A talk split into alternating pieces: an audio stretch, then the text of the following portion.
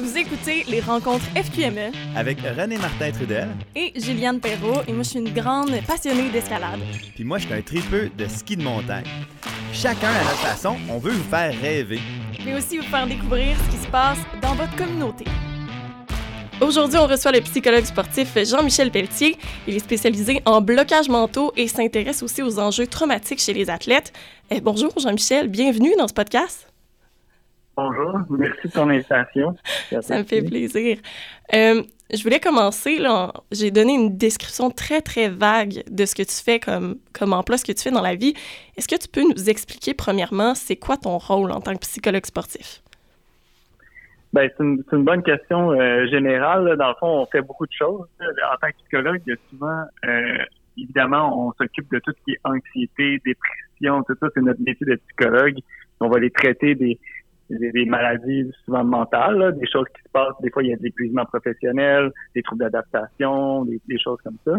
Mais le psychologue sportif, oui, il va s'occuper de ces choses-là, des, troubles anxieux, des états de stress post-traumatique, des choses comme ça. Mais il va aussi s'assurer qu'il y a un retour au jeu, euh, ou un retour à la compétition si jamais euh, un retour de blessure ou euh, des, des, des, traumas qu'il a eu. Donc, euh, moi, je m'assure que l'athlète retourne ou retrouve son, sa performance initiale ou améliore ses performances, en gros. Puis avant même de t'intéresser, par exemple, à la forme physique de l'athlète, c'est justement ça, la, la particularité, c'est que tu t'intéresses un peu plus à sa vie personnelle. Ben, en fait, parce que dans, dans la performance, euh, quand vous faites un sport comme l'escalade, lorsque euh, il y a des blocages, lorsque ça va bien, c'est aussi associé des fois avec votre vie personnelle. Fait que c'est pour ça qu'on s'intéresse parce que votre vie personnelle va avoir un impact sur votre performance ou même sur votre entraînement aussi. C'est pas juste la performance en compétition, c'est aussi euh, votre motivation en entraînement, votre, euh, votre vigueur à l'entraînement. Fait que votre vie personnelle peut venir jouer aussi euh, dans votre performance. Donc, souvent, on, dans, avant, on parlait, il faut séparer la vie personnelle euh, du travail, il faut séparer la vie personnelle de la compétition ou du sport, mais dans le cerveau humain, ça marche pas comme ça. Puis je suis curieuse de savoir, est-ce qu'au fil des années, c'est un service qui est de plus en plus demandé, autant auprès des athlètes que des, des équipes sportives, par exemple? Est-ce que de plus en plus, on veut avoir avec nous un psychologue sportif? Ben c'est rendu quasiment un must, là, dans le sens que c'est presque certain que vous allez avoir des enjeux psychologiques. Puis en fait, des, des fois, on est plus en préparation mentale, qui est pas de, qui a pas de trouble de psychologie, il n'y a pas de symptômes majeurs d'anxiété ou de dépression euh, ou d'insomnie. Donc, euh, il n'y a pas nécessairement de symptômes aigus, mais vous avez quand même besoin euh, d'avoir plus confiance, de, de prendre plus de risques au bon moment ou de prendre moins de risques au bon moment. Euh, c'est toutes ces choses-là qui font partie du cerveau humain, de la psychologie humaine, qu'on peut aider les athlètes à, mieux se positionner. C'est vraiment extrêmement intéressant. Puis, euh, ben, je remarque que tu exerces justement ta pratique dans une grande, grande panoplie de sports. Je regardais ça hier. Hockey, surf, escalade, évidemment, mais aussi entrepreneuriat et toutes sortes d'autres euh, emplois et activités. En fait, comment est-ce que tu en es venu à t'intéresser plus précisément à l'escalade?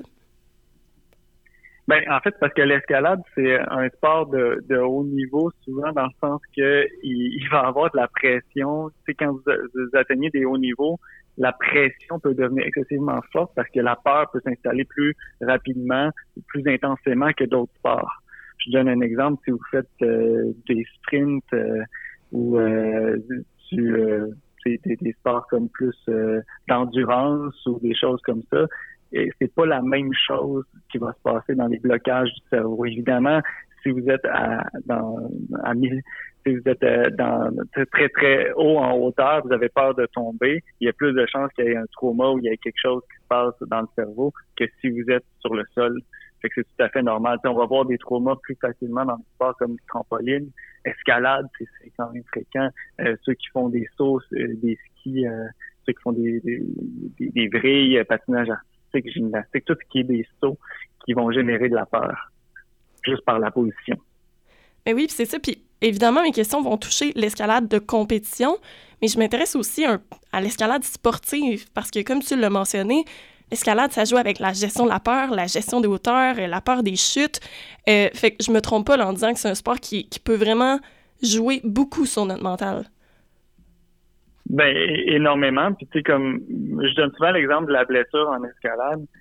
Imaginez un athlète qui a, tombé de haut, qui s'est fracturé, euh, je sais pas, moi, une cheville, par exemple. Mais souvent, l'athlète va revenir euh, après ça dans l'entraînement ou dans la compétition avec une certaine crainte et peur. Probablement que chaque athlète d'escalade a déjà vécu ce feeling-là, là, de revenir après un certain temps, puis à pas avoir le feeling de, fluidité, puis d'avoir un petit peu plus peur de faire des certains euh, mouvements ou certains euh, certaines positions qui sont plus complexes. Je sais pas si ça t'est déjà arrivé.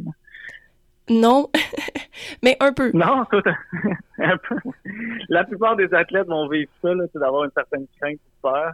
Euh, ben, peut-être que tu n'as pas arrêté longtemps. Est-ce que ça peut que ça soit ça? jamais vraiment arrêté? Ben, je dirais justement, je me suis blessée à quelque... En fait, j'ai toujours eu peur de tomber. Il n'y a même pas de blessures qui m'ont donné ah la peur de tomber. J'ai toujours eu peur de tomber.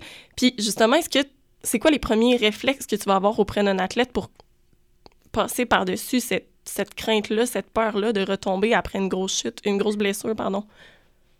Ah, mais c'est une très bonne question. Mais c'est pour ça que je prends cet exemple-là, parce que la peur, c'est pas nécessairement négatif.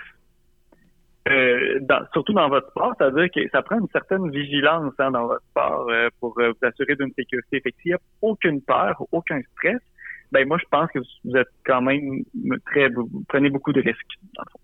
C'est correct, là. C'est pas. Il y a, des gens qui sont capables de, de, de, de vivre ça. Puis j'ai vu des exemples sur, sur, Internet. Le nom m'échappe, mais quelqu'un qui fait de l'escalade sans, sans être accroché. Là. Mais tu sais, il y a des gens qui sont capables de prendre autant de risques puis bien gérer leur peur, mais ça demeure quand même l'exception. C'est-à-dire que la plupart des gens ont besoin de plus de sécurité pour prendre des risques, selon la hauteur ou selon euh, le niveau de difficulté de la.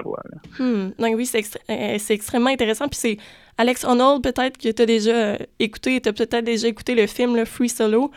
Euh, oui, c'est ça. Ça, c'est complètement fou. Très inspirant. oui. Euh, Très inspirant. Puis le pire, c'est que si on prend cet exemple-là, ça se peut qu'il ait peur. C'est juste que ça paraît pas. OK. Tu pourrais lui demander. on ne sait pas s'il n'a pas, pas peur nécessairement. Puis de, mémoire, il y avait quand même certaines craintes. Là. En tout cas, de mémoire, sa conjointe avait plus de crainte. Ah oui, c'est juste pour dire, vous voyez à quel point la, vie personnelle peut venir jouer. Parce que là, si sa, sa copine commence à être plus anxieuse que lui, mais ça peut venir jouer aussi son niveau de d'anxiété aussi. Dans, dans, le documentaire, ça paraissait pas, mais il n'y a rien qui dit que ça peut avoir changé ou pas.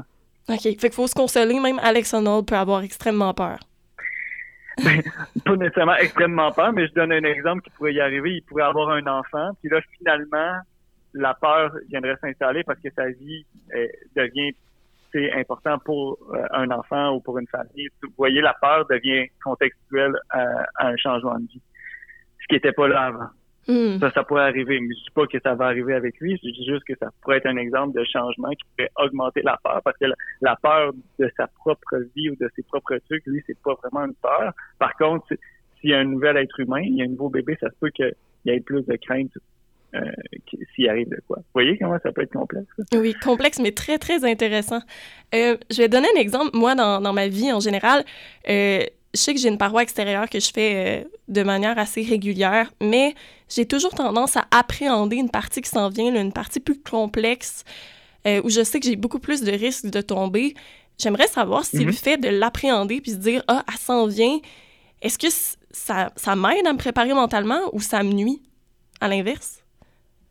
Euh, ben, c'est une très bonne question. Euh, ben, moi, je vais te demander directement, est-ce que ça te nuit ou que ça t'aide? Ça, ça première chose. Est-ce que, est-ce que toi, tu, que ça t'aide? Parce que ça peut être dans l'appréhension ou l'anticipation. C'est un mécanisme du cerveau qui permet de, justement euh, prévenir certains risques ou se préparer à certains risques. Que si ton anticipation te sert à te préparer, tu à mieux approcher le risque ou le, le défi go si l'anticipation te fait figer ou te, te, fait prendre euh, des mauvais euh, mouvements ou te fait prendre des risques inutiles, ben là, ça c'est autre chose. Ou, ou l'absence de risque, parce que dans l'anticipation, souvent les, les gens vont avoir plus tendance à, à se retenir ou à figer. parce qu'ils ont peur de, ils vont anticiper la menace. Fait que je, je, te le demande à toi. c'est toujours l'athlète qui, qui, qui, répond à cette question-là. Est-ce que tu crois que c'est de la préparation ou ça te fait figer ou ça te fait ralentir? Ah, c'est une bonne question. Euh, mais je me, le demande parce que à certains moments, j'ai l'impression que ça m'aide à me préparer mentalement. Mais il y a d'autres moments, d'autres cas où là, j'ai l'impression que je me décourage moi-même à ce qui s'en vient. C'est pour ça que je posais la question. Dans des gyms, on entend souvent ça. Ah là, c'est mon huitième essai dessus ah, ça se pourrait que je l'aille pas, c'est sûr que je l'ai pas. il y a comme les deux types d'appréhension, je dirais. Il y a des moments où on dirait qu'on est plus négatif, puis d'autres où cette anticipation-là devient positive. Fait que c'est pour ça que je voulais vraiment te poser la question.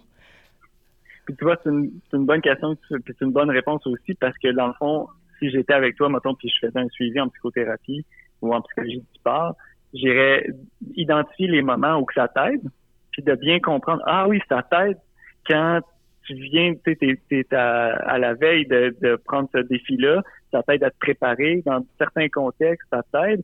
Dans d'autres, tu vois, ah, c'est bizarre, avant, avant de faire euh, l'escalade, quand tu es en bas, tu commences à anticiper les, les grosses choses, ça commence à, à générer du stress, tu le perçois comme du nerveux stress, puis souvent tu vas, tu vas dire des discours qu'on appelle diminuer les attentes, hein, que ce que les, ce qu'on entend souvent, ah, j'y arriverai pas, j'y arriverai pas ça, c'est ça veut pas dire que la personne pense qu'elle y arrivera pas. Ça veut dire qu'elle envoie le message aux autres qu'elle euh, a pas beaucoup d'attentes. Fait que des fois, c'est un mécanisme de défense euh, sociale et non pas euh, un manque de confiance personnelle. Ah, je l'avais jamais vu comme ça. Ouais. Ouais, ça arrive souvent, ça, qu'on mélange. C'est plus moi, j'appelle ça plus l'anxiété sociale. C'est-à-dire, je vais dire aux autres qu'en criant quasiment fort, hey, je l'aurais pas, je l'aurais pas, c'est huit fois que je le fais, inquiétez-vous pas, tout le monde, je l'aurais pas. Fait que si la personne l'a vraiment pas, qu'est-ce qui arrive? On avait moins d'attente, fait que c'est moins grave. Ben, il ben, y a rien qui se passe. Ben oui, on savait que tu l'avais pas. Mais si la personne l'a, tout le monde fait Hey, bravo, malade, t'as réussi finalement. Fait que cette, cette attitude-là, ce, ce, mécanisme de défense-là est, est avantageux. Par contre, si c'est surutilisé, souvent chez les jeunes, ils vont l'utiliser beaucoup, ça peut euh, créer des conflits. Parce que si à chaque fois que tu appréhendes un défi ou un challenge, puis tu utilises cette stratégie-là, les gens vont dire là, euh, ça fait comme 100 fois tu nous dis que tu réussis pas, tu réussis toujours, là, tu, peux-tu euh, peux y aller on y croit plus. Ah Parce y a beaucoup de coachs qui ont ah, ils vont lever les yeux en l'air, bon, Léa elle, a dit encore, ou Xavier dit dit encore qu'il réussira pas puis il va réussir. C'est un peu comme quelqu'un qui fait des examens puis il fait ah je, je vais couler, puis la personne à, 100% ben, t'es comme, ah, puis toi, t'es pogné avec ton 80. Puis, euh, ben là, c'est. bon, là. oui. Puis c'est la même chose aussi que je remarque, là, euh, je sais pas combien de fois dans un gym, j'entends Ah là, c'est sûr que parce que tout le monde me regarde, je vais tomber cette fois-ci. Ça, c'est la phrase que j'ai dû entendre le plus souvent depuis que je fais de l'escalade. Ben, c'est un peu le même principe. parce que la personne, oui, ben, euh, là, on pourrait faire une distinction. Est-ce que c'est un, mécanisme de défense justement pour diminuer les attentes ou la personne a vraiment une peur lorsqu'elle se fait regarder? Ça, tu vois, c'est différent. Hmm. Parce qu'il y a des gens qui, quand ils ont l'attention sur eux, ils choquent. OK, c'est ça c'est ah. vrai là, ça peut arriver quand on c'est pas juste dans nos têtes, ah là mec les gens me regardent, je vais être choqué, ça arrive, c'est vraiment un problème où quand on est observé, on a encore plus de difficultés. Ça, c'est possible. Ben, chez certaines personnes, chez certaines personnes, okay. ceux qui ont plus, on va, on va appeler ça de l'anxiété sociale. le, le, symptôme de l'anxiété sociale, c'est la peur du jugement de l'autre ou la peur de euh, critiquer ou de se faire juger qu'on est moins bon ou je sais pas trop quoi. Mais ça, ça arrive. C'est souvent des gens qui vont être très euh, dans la comparaison sociale. C'est exemple, quelqu'un qui a le même âge que toi, qui a commencé au même niveau, qui est au même niveau que toi, c'est un gars, t'es un gars, t'es une fille, c'est une fille, comme ton élément comparatif, si elle, te dépasse pendant une compétition, tu peux te choquer. Parce que euh, les gens qui sont sensibles au jugement social, quand ils sont aux, comparaisons sociales, ben il y a certaines situations qui sont plus sensibles, dont la comparaison avec quelqu'un qui est au même niveau que soi. Wow, c'est. Que si quelqu'un est vraiment meilleur que toi, ça te dérange pas. Mais quelqu'un qui est au même niveau que toi, qui te dépasse, oh là là. Ouais, là, ça vient, ça touche une corde sensible. Euh, ça touche l'ego. exact. Euh, l'escalade, c'est un sport là, qui se pratique, comme on disait, là, parfois à l'extérieur, où on est rendu là, à plus de 30 mètres du sol, euh, autant à l'intérieur qu'à l'extérieur, en fait. On sait qu'on a des bonnes protections, qu'on va tomber dans notre harnais, qu'on va pas genre tomber par terre complètement. Mais pourquoi est-ce qu'on a toujours peur? Je connais peu de personnes qui se disent Ah, moi, j'adore ça, prendre des chutes en premier de cordée. Je trouve ça vraiment tripant. C'est très, très rare. On a toujours cette peur-là de la chute. Euh, pourquoi est-ce qu'elle est toujours présente? Bien, la peur de la chute, euh, encore une fois, il faut la, la, la, clarifier. Elle, est différente pour chaque personne. Qu'est-ce que dans la chute, tu mettons, pour toi, qu'est-ce que dans la chute, qu'est-ce que la chute représente? ça, c'est important de clarifier ça parce que chez chaque être humain, il y a des réponses un peu insoupçonnées. Tu sais, moi, ce que j'ai vu dans des athlètes d'escalade, j'ai déjà entendu. Ben moi, euh, j'ai peur d'être vulnérable devant les autres si je chute. Hein? Je répète, être vulnérable devant les autres. J'avais jamais entendu ça avant, avant l'escalade, avant, avant une athlète d'escalade. C'est fou. Mais oui, mais en même temps, tomber, c'est souvent un synonyme d'échec. Puis quand on fait de l'escalade de compétition, on s'effondre devant les autres. Tu je pense que c'est peut-être différent, puis ça, c'est ma théorie, là, tu me corrigeras. Mais tu au soccer, par exemple, où on est en équipe, puis on voit progressivement la victoire nous glisser entre les, doigts complètement, euh, ben c'est vraiment différent à l'escalade où là, on est toute seule sur le mur, on s'effondre, on tombe, puis on nous demande de recommencer dans le même cinq minutes comme si de rien n'était. Est-ce que je me trompe en disant que c'est justement particulier dans l'escalade, le fait de tomber? Ben, oui, parce que ça tombe de plus haut. Fait que le cerveau humain est, programmé pour comme avoir un petit peu plus peur, vu que la hauteur, la hauteur et le vertige, c'est deux trucs sont beaucoup plus physiques. ton regard, ton ta vue va regarder la, menace. La menace, ton corps va réagir face à la hauteur.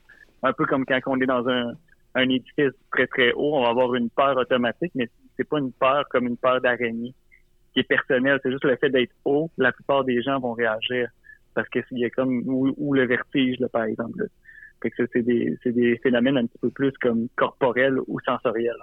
C'est pour ça que chez les athlètes d'escalade, c'est un petit peu plus fréquent. Là, juste à penser à être euh, justement en de l'escalade de glace, c'est ça, avec la hauteur, la glace, ça, ça va générer un petit peu plus de crainte et de peur, évidemment.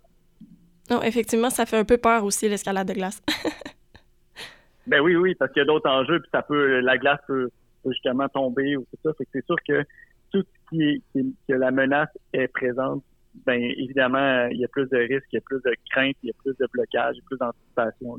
Tout, comme je vous dis, tous les sports de saut, de hauteur, il y a plus de risques, évidemment. Puis justement, je trouve qu'il y a beaucoup d'athlètes ou de passionnés d'escalade qui sont vraiment accros à cette sensation-là, le fait d'avoir peur, le fait d'avoir des vertiges. Euh, qu'est-ce qui se passe dans notre tête? Pourquoi est-ce qu'on aime ça au final? Moi, je pose souvent la question, c'est quoi ta relation avec la peur? C'est ça qui est intéressant. OK, fait qu'on a tous notre propre relation avec la peur. Par exemple, euh, il y en a à qui, euh, tu sais, tomber, justement, ça va nous donner, je sais pas, des frissons, puis c'est ça notre... ça peut être ça qui nous, nous motive au final.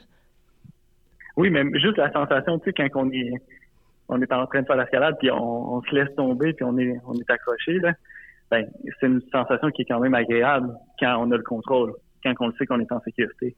Ce qui est complètement l'opposé que quand on tombe, on a l'impression de, tomber en chute libre. Mais tu sais, c'est des sensations, tu sais, la hauteur, il y a comme quelque chose d'impressionnant. C'est un peu comme le parachute ou, euh, tu sais, euh, c'est des, des sports qui vont générer beaucoup plus d'adrénaline. Puis les, les, la plupart, il y a beaucoup d'êtres humains qui sont comme attirés vers ça. Fait que pour moi, c'est pour ça que je dis souvent, c'est pas la peur nécessairement le problème, c'est euh, est-ce que la peur, c'est quoi ta relation avec la peur, puis est-ce que la peur te retient ou te fait paniquer? Parce que la peur en soi, heureusement, vous avez un peu peur, comme vous dites, sinon, vous seriez pas vigilant. Effectivement. Puis souvent, là, dans les premières choses que j'entends pour contrer la peur, essayer de gérer son stress, J'entends beaucoup de parler de respiration, de visualisation. Moi, j'aimerais savoir, est-ce que ça fonctionne bien, tu sais, quand c'est bien fait, puis qu'est-ce que ça fait concrètement sur notre, notre corps et notre cerveau, le fait de respirer ou de visualiser? C'est une grosse question qui est complexe. Je vais essayer de la répondre. Premièrement, tu sais, la respiration, c'est une pratique, comme, comme s'entraîner pour avoir un meilleur cardio. Euh, j'encourage tout athlète à pratiquer la méditation de la respiration à tous les jours, 15 minutes, 30 minutes, euh, une heure, euh, peu importe. C'est vraiment le, le, nombre de, de temps c'est ça qui est vraiment important. Euh, pour chacun, ça peut être différent, mais j'encourage tout le monde. C'est comme une pratique quotidienne. Ça, c'est super intéressant de voir ça comme ça. Mais quand le stress est très, très, très, très élevé, c'est là que c'est problématique. Parce que ça marchera pas. OK.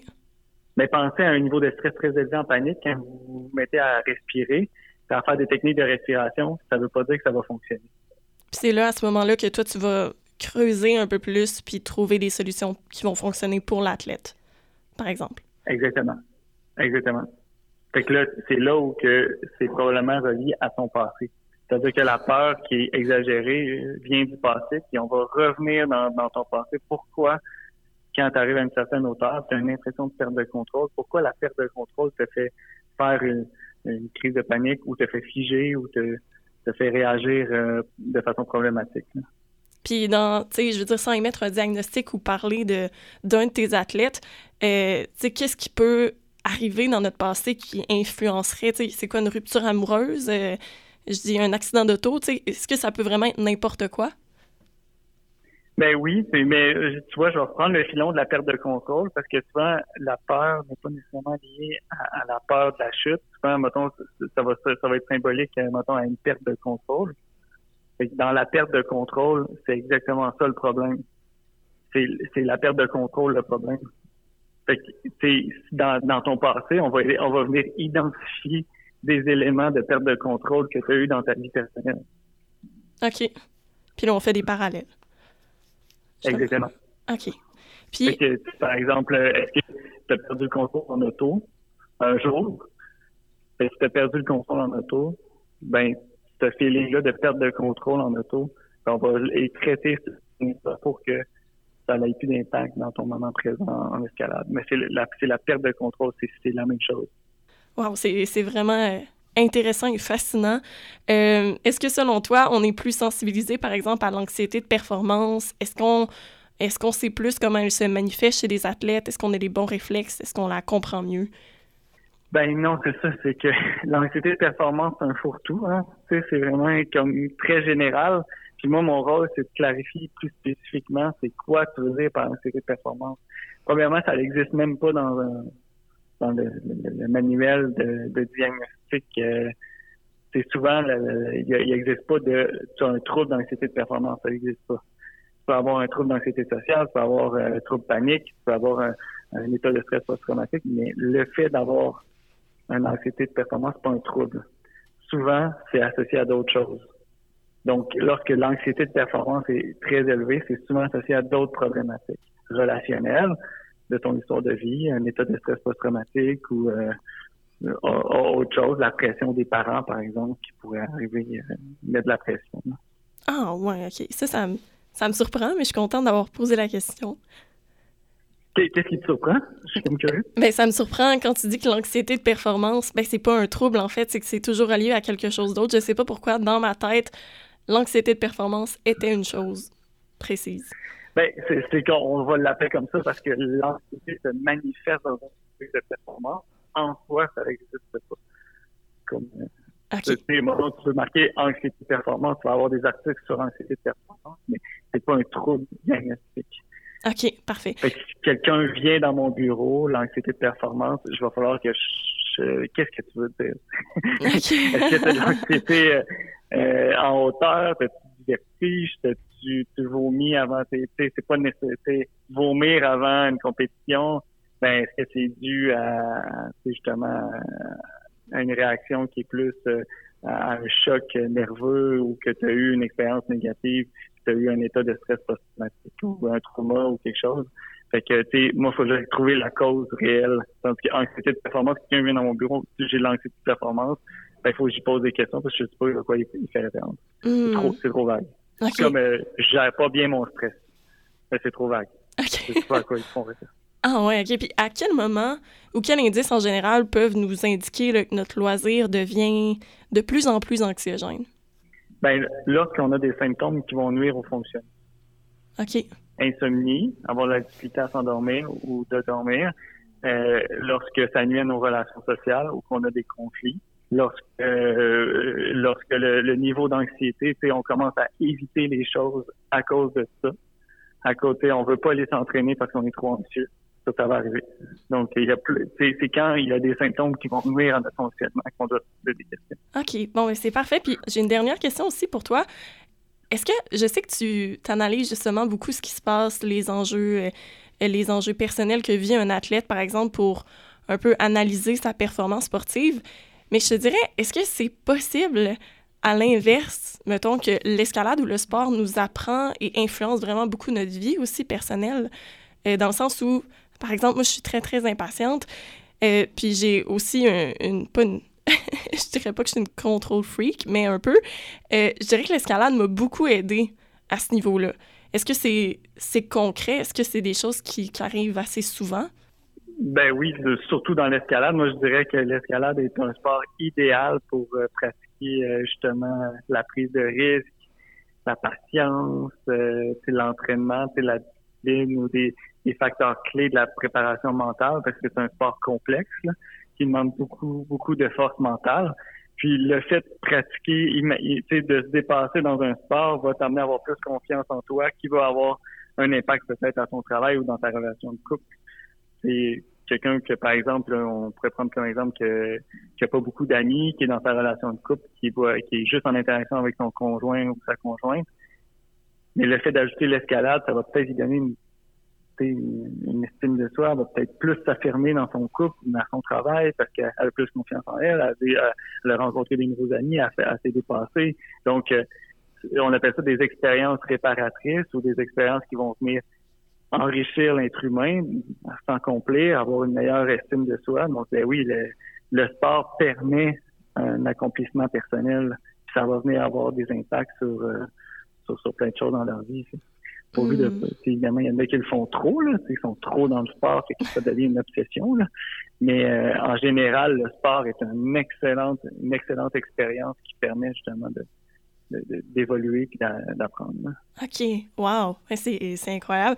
Euh, J'allais te demander aussi, tu as ta propre clinique aussi, si on veut des diagnostics vraiment complets. Là. Euh, oui, ben vous pouvez toujours aller voir sur Internet euh, le psy sportif. Donc, c'est assez simple, c'est direct. Là. Il y a mon site web qui explique un peu mon approche. Puis, il y a aussi des questionnaires qu'on peut faire passer sur les forces mentales ça va faire sortir vos forces mentales, surtout euh, votre prise de risque, vos défis. Fait qu'il y, a comme un questionnaire avec une évaluation. Euh, fait que ça, c'est super intéressant pour chaque athlète. Donc, vous pouvez aller voir les services sur mon site web. Là, puis ma clinique est, à Montréal. Mais je fais du virtuel aussi. Euh, fait que ça s'appelle le psy sportif. Ben, merci beaucoup, Jean-Michel, d'avoir été avec nous. C'est moi qui te remercie. Ainsi, t'aimes ce que t'entends, la meilleure façon d'encourager la Fédé, mais c'est en prenant ton adhésion directement sur notre site. Non seulement ton adhésion est précieuse si tu te pètes la gueule en ski ou en escalade, mais en plus, ben, elle permet de subvenir aux besoins de notre communauté, ouvrir, entretenir nos sites puis faire grandir le sport. Merci!